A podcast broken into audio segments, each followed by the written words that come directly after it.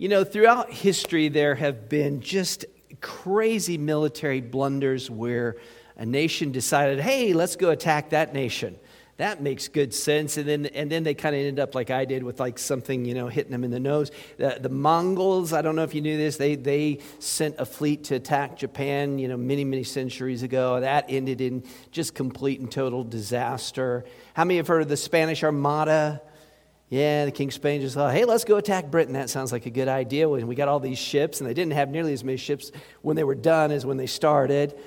Hitler attacked Russia, opened a second front. Japan attacked the U.S. unprovoked. Like, what, like what's going on in people's minds that they think this seems like a good idea? Of course, it's always after the fact, but still, it's like you don't need that. Why, why would you do that? I think it, biblically, we think of the story of Sennacherib, the, the king of Assyria, who sent his army against Jerusalem. Actually, he went with them and they taunt. Remember that? They taunt Hezekiah, they taunt the people of Jerusalem. They even, they even speak in, in Hebrew so that they'll really hear them just absolutely scoffing and mocking God and God's king and all the rest. And I don't know if you know the rest of that story, but the Lord took care of it for they didn't even muster an army the, the, the, the Jews didn't even have to muster an army. 185,000 died in the Assyrian camp. And then Sennacherib goes home and he's murdered by his two sons in the temple uh, of Nisroch his god. Don't you love that? Why would you do that? Why would you set yourself against the Lord and his anointed Jesus gives a parable in the New Testament where he says if, if a king has 10,000 soldiers and he's going to go up against a king with 20,000, he has to ask himself, Do I have enough to do that? And if I don't, I should send a delegation for peace. Well, Psalm 2, Psalm 2 is a messianic psalm. Let me just quickly explain for those that are, are new to the scriptures. Messianic means dealing with the Messiah. And you're like, well, what's the Messiah? The Messiah means anointed. As you might have known when we uh, went through Psalm 2, it talks about the Lord and his anointed. That is the Hebrew word Messiah, the, the anointed king of Israel. And then we translate that into Greek in the New Testament as Christos, which is Christ. And that comes to us as Christ in the uh, in English. Does that make sense? So it's about Christ, it's about the Messiah. That's what Psalm 2 is dealing with in many ways, chapter 2 is picking up. How many were here last time and you, and you listened to Psalm 1 being preached, or you p- picked it up uh, on YouTube? I hope you did if you weren't able to be here.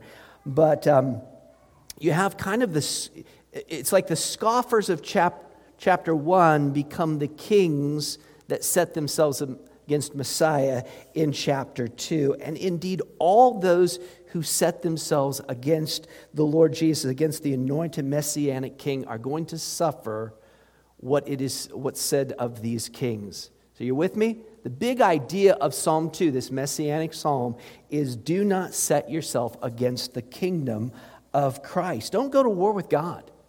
It's a dumb, dumb thing to do, just like all those military blunders we talked about. Like, why would you take on God? Big mistake. Big, and there's five reasons. I held up four fingers, but Five reasons why this is bad. First of all, because it is a vain rebellion. It is a vain rebellion. You know, in Star Trek, the Borg say resistance is futile. This is futile, it's vain. Why do the nations rage and the people plot in vain? Why, why do that? The kings of the earth set themselves, and the rulers take counsel together against the Lord and against his anointed, saying, Let us burst their bonds apart and cast away their cords from us. Now, when the Jews read this in chapter 2 of Psalms, they would have thought, well, you know, the nations, who are the nations? That's just, if you translate that, that comes out as Gentiles. So the Gentile rulers are the ones thought of, of here, of those that refuse. They're, they're, they're leading this coup against the Lord and his Christ. They don't want to be, if you go back to Psalm 1, they don't want to be bound by the Torah. They don't want to be bound by God's commands and God's law. They don't want to be the tree that's planted by the waters and, and enjoy all of that or delight themselves in the law of the Lord. They want to burst those bonds. Interestingly, we know from the New Testament that this is a psalm of David.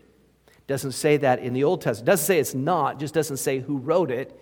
We find out in the New Testament that it was regarded as a psalm of David. And in its original setting, therefore, it may well have been initially when David wrote it, he may have been thinking kind of immediately of himself as king and, and those nations that he had conquered and subdued, like Edom and others, and these might have been like raising up against him or threatening to. And, and so that could have been the initial thing that he was thinking of.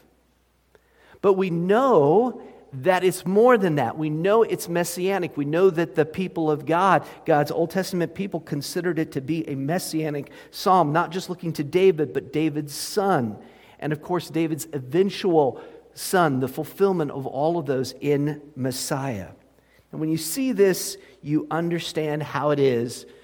And, and I, am really, ho- I'm so hopeful of this psalm today and that you're really going to pay attention because this will unlock some stuff for you for, in just how the Old Testament and New Testament come together, particularly with the book of, of Psalms. And when you understand Psalm 2 and you see it in its setting and how the Jewish people took it, then when, when you're reading the Gospels and Jesus starts to preach, you know, the kingdom of God has come, and you go, I wonder if they understood what he was talking about there.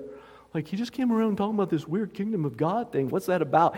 This is it. This, this is like almost ground zero, this and other chapters of, of the Old Testament as well, but this is very much a kind of ground zero thing. For instance, Peter, well, it's not just Peter, it's the whole church really in Acts chapter 4. They quote this. It's after Peter and, and, and John have been released from the high priest. They've been, you know, they've been warned about preaching in Jesus' name.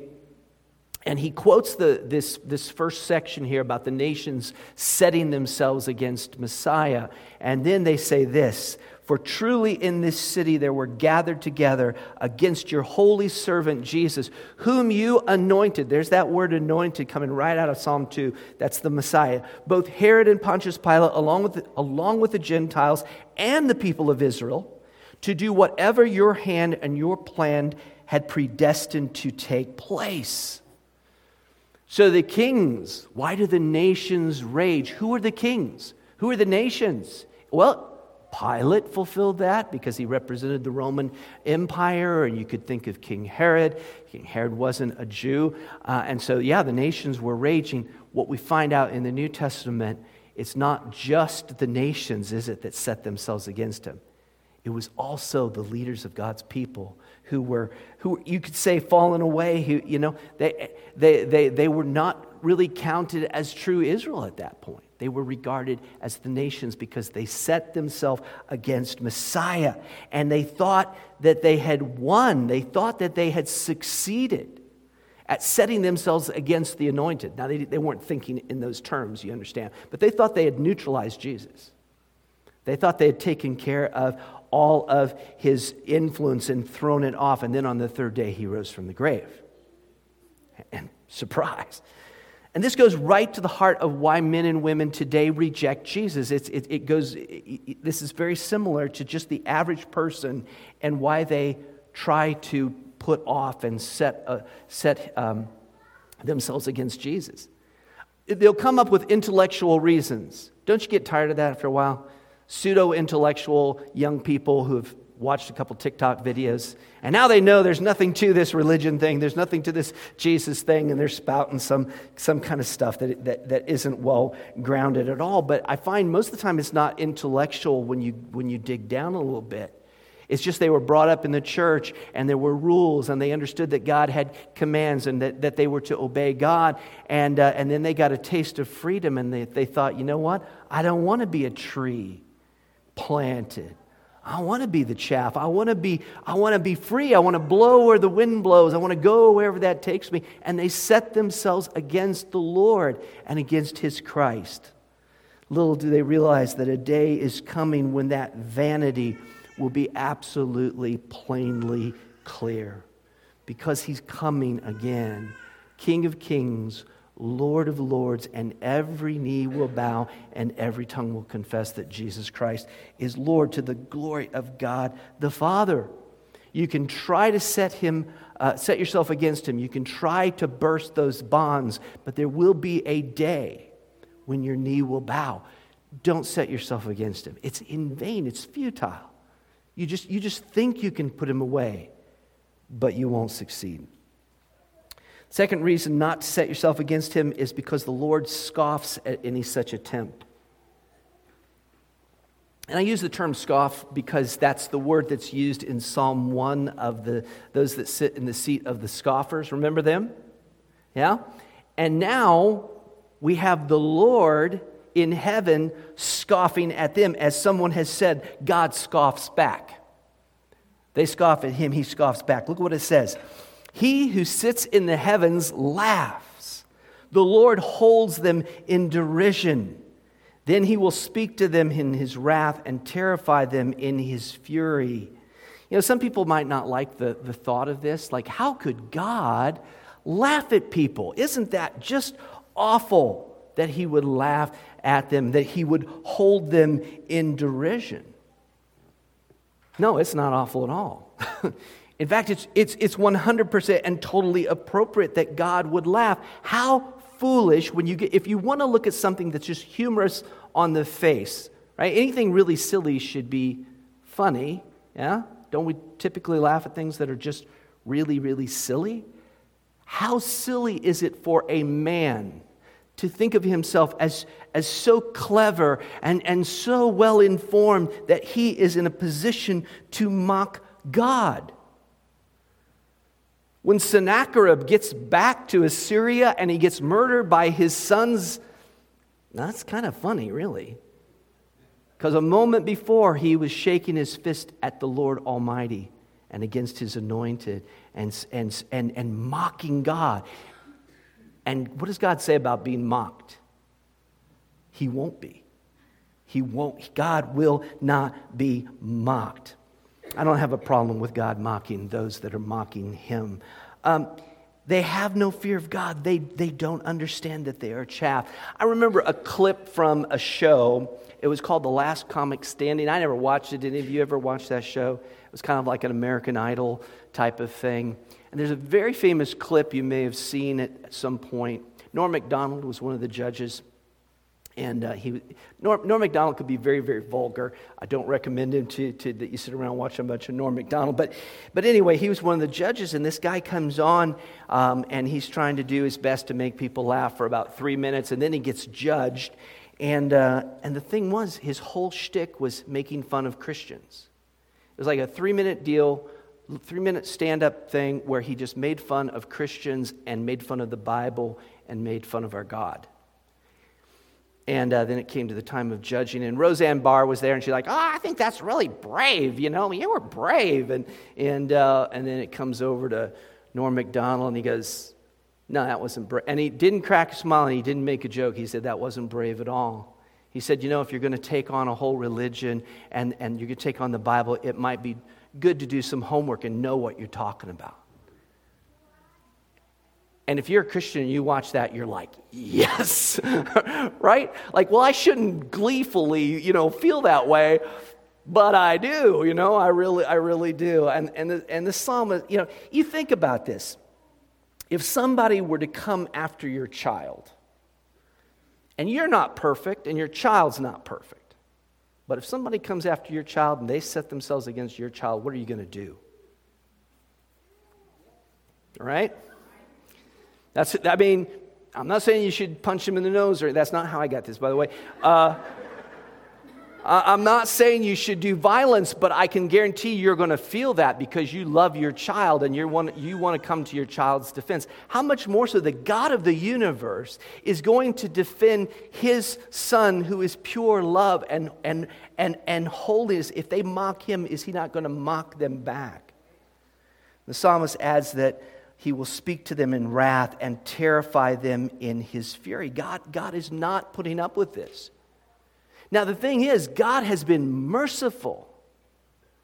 If things were as they ought to be, the minute somebody opened their mouth and started to mock God, he should strike them down. I mean, lightning should come out of the sky and just burn them to a crisp right there at that moment. They're mocking a holy God. But God is righteous and merciful, and he, and he allows them to go on. He leaves them time and room for repentance.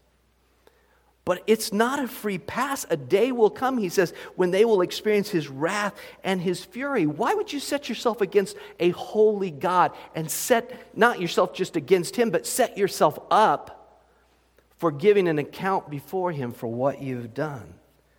See, the problem with jest and mockery, you know, there are different kinds of humor, and I've never really enjoyed particularly the kind of humor that just mocks another person.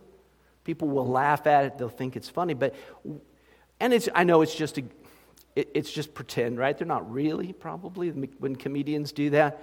But the thing is, is, if your type of humor is to mock other individuals, what are you really saying?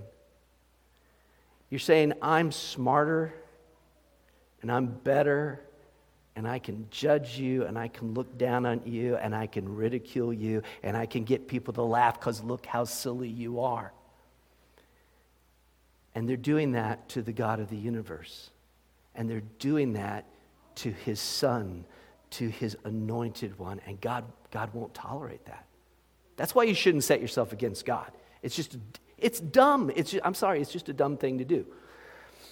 Thirdly, the third reason you should not set yourself against the kingdom of Christ is because the Lord has installed his son as king. Done. That's his, he's determined that. That's God's plan. It says, As for me, this is God speaking. I have set my king on Zion, my holy hill. I will tell of the decree. The Lord said to me, You are my son. Today I have begotten you. So the Lord is speaking in verse 6. The Lord expresses there his decree. He has determined, this is God's plan. He is ordained, He has set His king on Zion's holy hill. Where's Zion, by the way? Please don't say anything from the Matrix. That'll be embarrassing. Yeah, there's a Zion in the Matrix. Yeah, never mind. Um, anyway, but Zion is another name for Jerusalem. It's talking about the covenant with David. God ordained that. God lifted David out of the sheepfold, as it were. He brought, brought him out of there and, and he anointed him through the prophet Samuel. And he established his kingdom with David. That was God's plan. Not someone else's plan, and there was no contrary plan. There was one plan. It was God's plan. God says, with David, I'm going to do it that way. And all at once, the kingdom of God and the kingdom of man merges, as it were, in a sense. There's a coming together of God's eternal kingdom purposes and this kingdom of a, of a man whom God has installed and placed there in Zion. The Davidic covenant and the Messiah with it are God's doing. In verse 7, David quotes the Lord's words to him You are my son. Today I have begotten you. Now, if we understand that this is, there's a twofold aspect to this. On the one hand, God is speaking to David, yeah? And in another sense, he's speaking to the fulfillment of that, which he is speaking about Messiah, the ultimate Messiah, the fulfillment, which is Jesus Christ. And so he says, Today I have begotten you. It's not saying that Jesus Christ uh, was not eternally begotten as we confess to be true. The Word was with God, and the Word was God, and the Word was in the beginning with God. That, that, that is all true. But when, he, when God is speaking to David, in one sense, as his son, that's, a, that's in a different way. Does that make sense? Why, how those two things can both be true? But there is also that sense in which God declared very clearly that Jesus was his son. Look at what happened at his baptism. Matthew 3:17. And behold a voice from heaven said, "This is my beloved son." So God is declaring what he declares in Psalm 2. This is my beloved son with whom I am well pleased.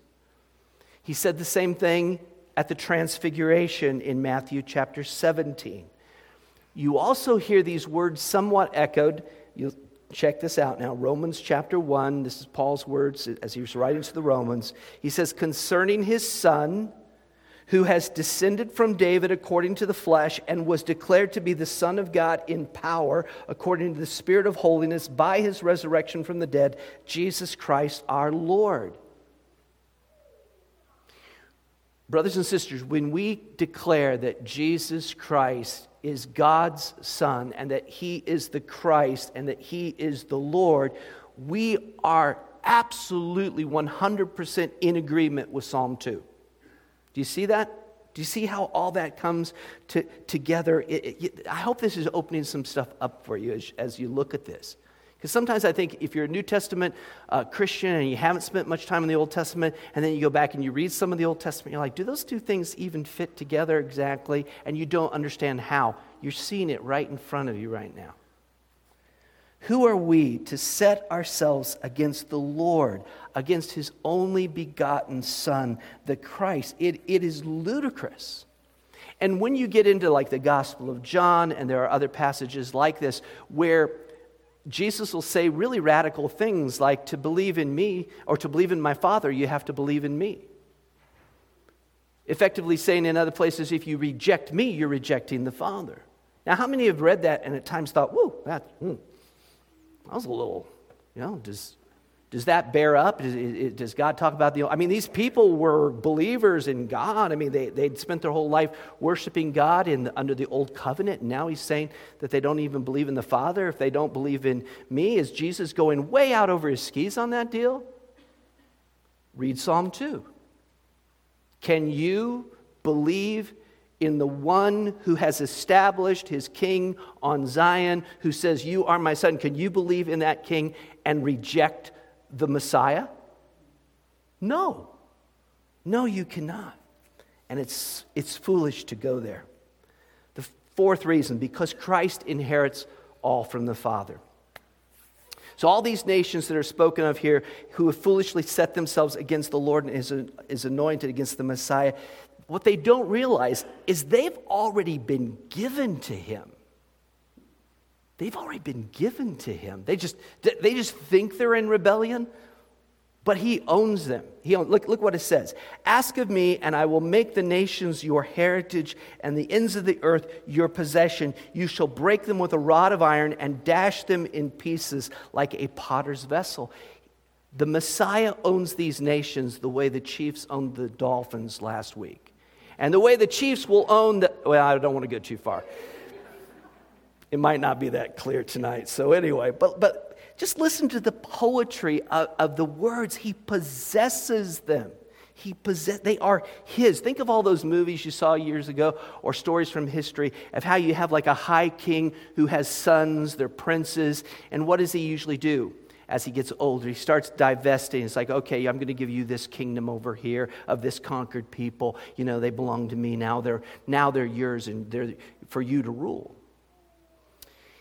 And sometimes in those scenarios, those king, those princes, they don't end up being as strong as daddy. You know, they're not quite Charlemagne and they don't quite pull it off. But what does it say of, of the anointed one of the Christ here when you look at it? It says to remove all doubt that, that somehow he wouldn't be able to do or possess what God has given him. It says that he will break with a rod of iron and smash them like a potter's vessel. So, those, how many do any gardening and you have some clay pots sitting around somewhere?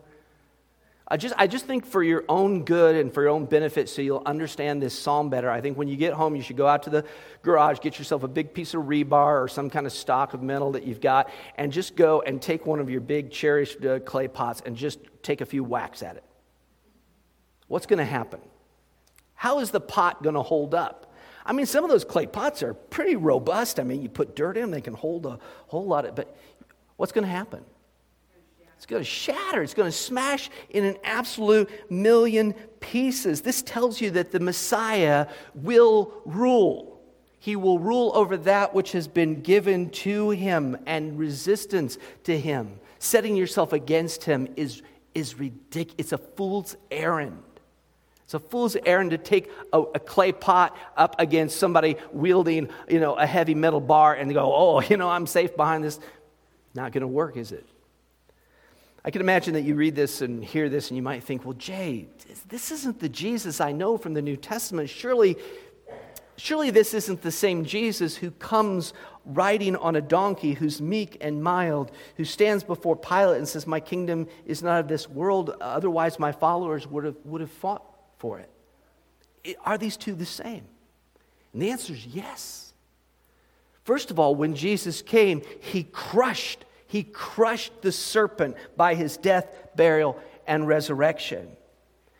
For the time being, his kingdom, which is an eternal kingdom, is spreading bit by bit, person by person, throughout all the nations of the world. And it has been for the last 2,000 years. It is taking ground, it is taking the hearts of men and women, selectively, you might say, it, you know, partially, you might say. But there is a day that is yet coming when all of that, partial, that, that in part nature of it is going to be to- total where it says every knee will bow, every tongue will confess that Jesus Christ is Lord to the glory of God the Father, King of kings, Lord of lords. The kings of the earth will hide themselves. They'll, they'll call out to the mountains, fall on us, and, and hide us from the, from the face of the Lamb.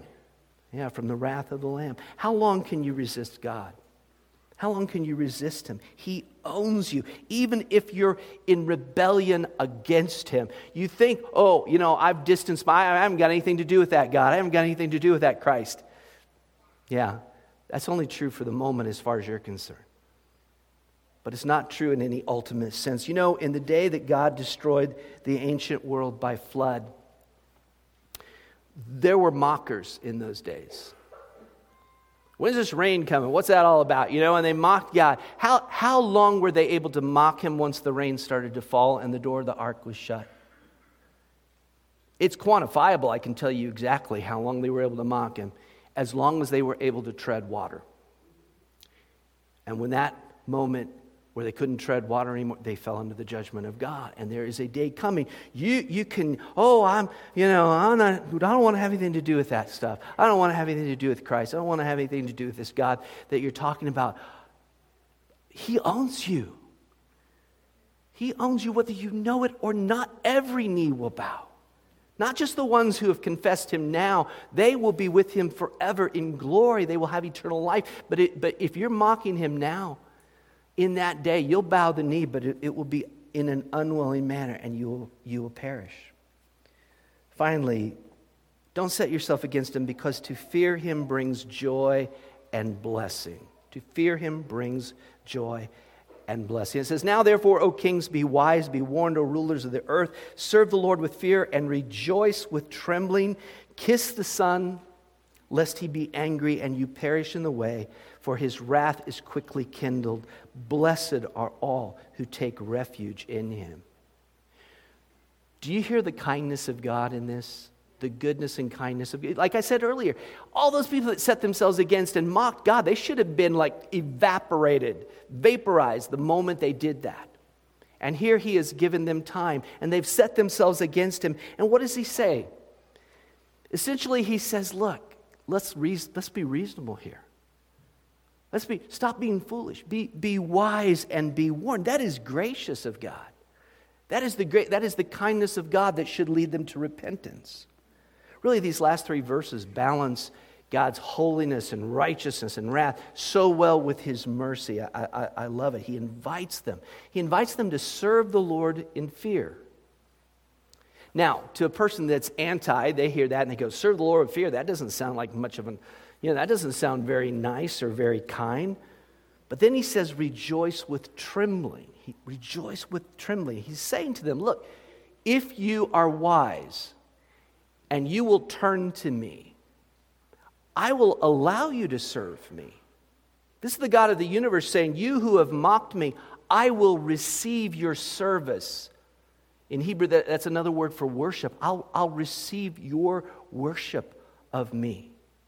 Not only that, if, if you will come and repent and fall before me, yeah, there will be trembling, but you know what? In the trembling, you're going to have joy. You're going to rejoice in trembling. Imagine, if you will, uh, a talking lion. I just pulled this completely out of nowhere, right? Uh, just, just big talking lions, like twice the size of normal lions. We'll give him a name. Let's call him um, Aslan, I know that sounds like a good name. You knew where I was going with that, right? Yeah, that's it's such a good picture of the Christ. You know, I love, I love that metaphor. He's twice the size of a normal lion. His, his paws are like the size of manholes. When he, when he, when he roars, paint is peeled off of everything nearby. And, uh, and you've been his enemy. You've been a mocker of him. And, and he could destroy you with just, just a breath, as it were. And, and yet he bids you come to him and he's like, Come, bow. And, and, and he doesn't destroy you, he lets you come. And then as it were, he invites you to, to worship him, to enter into relationship with him. He could, he could strike you and you'd be dead and you, and you could feel the immensity of the enormity and you're trembling. But then with it, there's this joy. Like I've been ushered into the presence of a king and I've been received by him. Yeah, there's trembling and there's joy. And, and here comes the part in verse 12 that I love so much Kiss the Son, lest he be angry.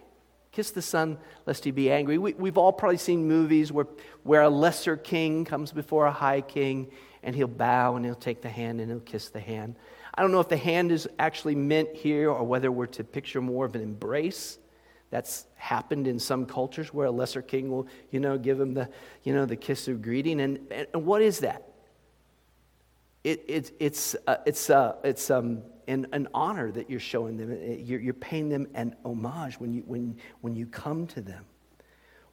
We can bow the knee to Christ, the Messiah, the Son of David. We are invited, as it were, to kiss the Son, to end our rebellion, to end our mockery and our ridicule and enter into relationship. And in place of his wrath and his fury, there will be a trembling, fearful joy. He invites us into that. Why set yourself against him? And then it finishes out Blessed are all those, are all those who take refuge in him. The blessed man of chapter 1 1. Yeah. Who is that? It's not the fool who sets himself against God and sits in the seat of scoffers. It is the one who looks to the Son, who is the perfect emblem of the blessed man, and through the blessed man finds refuge. And with his blessing, the blessing of the Son, he will then, or she, will be blessed. Christian, you were once a rebel. Do you remember it? Maybe you're so young you don't, but, but, but you were a rebel against God. You were a scoffer. You were a sinner. You were chaff being blown by the wind. But God, through the gospel, got to you and you heard and, and He turned you and you repented and you looked to God in, in trembling and He received you. He took you and He joined you with, with His Messiah. And through Christ, through Him, you now have the blessings of God. You've taken refuge in Christ. And that is, that is the best place to be of all. If I'm speaking, though, to a rebel, I would ask you today why would you set yourself against the Almighty? I mean, I don't want to, I, it's not, I'm not supposed to go around calling people fools, so I'm not going to do that. But what, I mean, why would you do that? It, it just genuinely makes no sense. God, God says in Psalm 2, long before Jesus was born at Bethlehem, long before that, he says, Don't set yourself against my king. I've established my king. He's my son. I stand with him. Don't, you know, why would you, don't be foolish that way. And yet, that is exactly what you have done. How long can you go on? With the mercy of God, and it's a mercy that God lets you draw breath as a rebel against Him, how long can you continue in that? How long can you tread water? One day you will die. One day you will stand before the God of the universe. And I don't know exactly what he's going to say because I don't think it's been shown to us exactly the verbiage, but based on Psalm 2 and everything we know of the New Testament, he's probably going to ask you have you mocked my son? Or have you taken refuge in him? Have you, have, you, have you sat in the seat of the scornful? Or have you fled to my son and found refuge in him? And we just urge you, we just urge you today don't be foolish. Come to Christ. Christ came to us. He, he came as a servant. He died in the place of sinners. He was put to death. He rose the third day. If you turn to Him and, and you seek your refuge in Him, He will be found. And you'll tremble with joy. You will be the blessed man or woman today. Let's pray. Lord Jesus, thank you so much for your word, which, which speaks the truth to us. Lord, sometimes as, as New Testament Christians, it's, it's, we, we don't even get the connection sometimes with things of the old. And, and here before us today, you, you've shown us so clearly your plan for Messiah. And you've also made it clear to us that we are to stand with him, not against him. So, Lord, thank you so much for the grace and the mercy that you've shown to us, your people, that we have been drawn to him, that, Lord, you, that you overcame our rebellion and you drew us to find refuge in your Son. Thank you for that. And, and Lord, we pray that, that you might open a heart today, that, that, Lord, that by that same imagery of, of iron smashing the, the potter potter's vessel, that, that you would smash the outward hardened heart that prevents a sinner from turning to you, that you would just break through, that your spirit would give life, that they would hear the gospel today in a way they never have, that it would penetrate, Lord, and that they would confess their sin to you and trust in Christ and be saved. We ask it in his name. Amen.